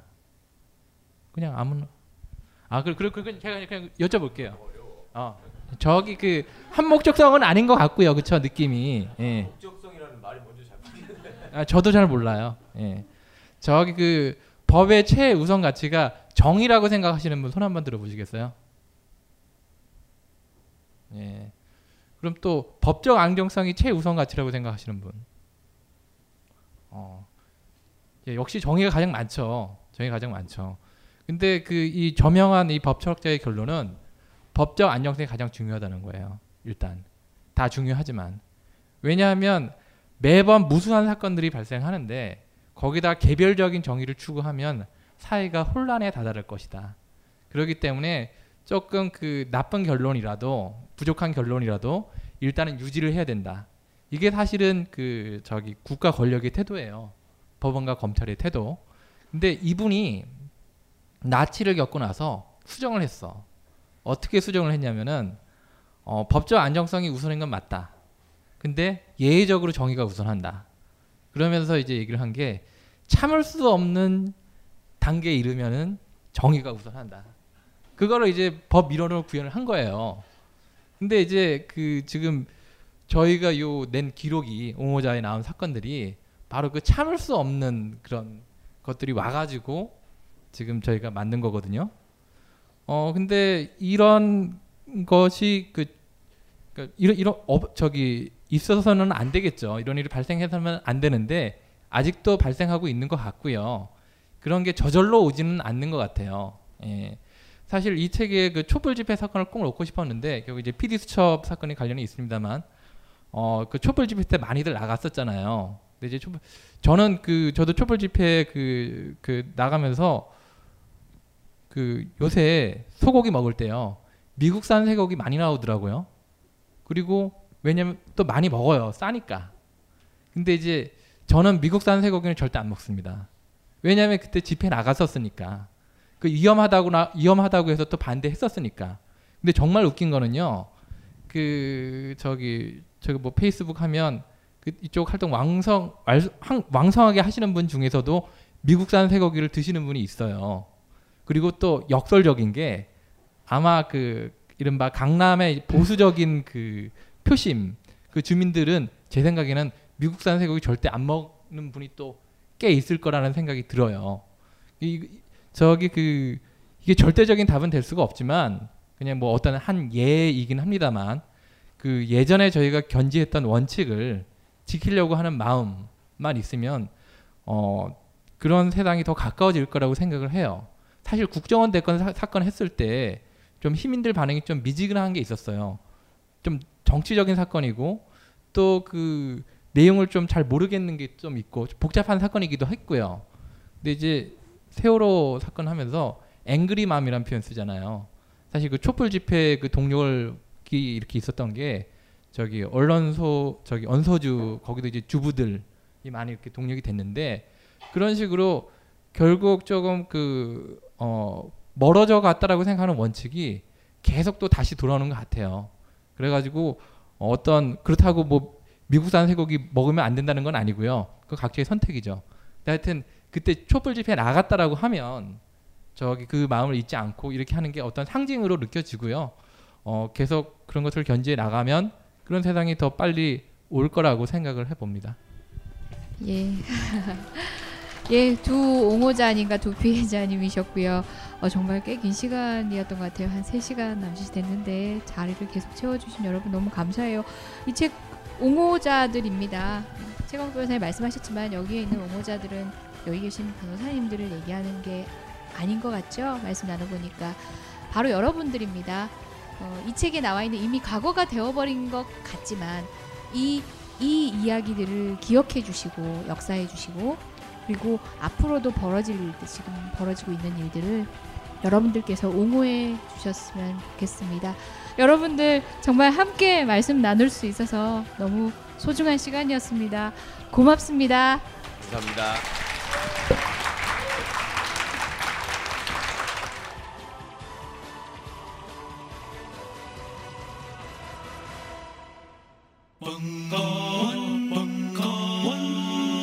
벙커원 라디오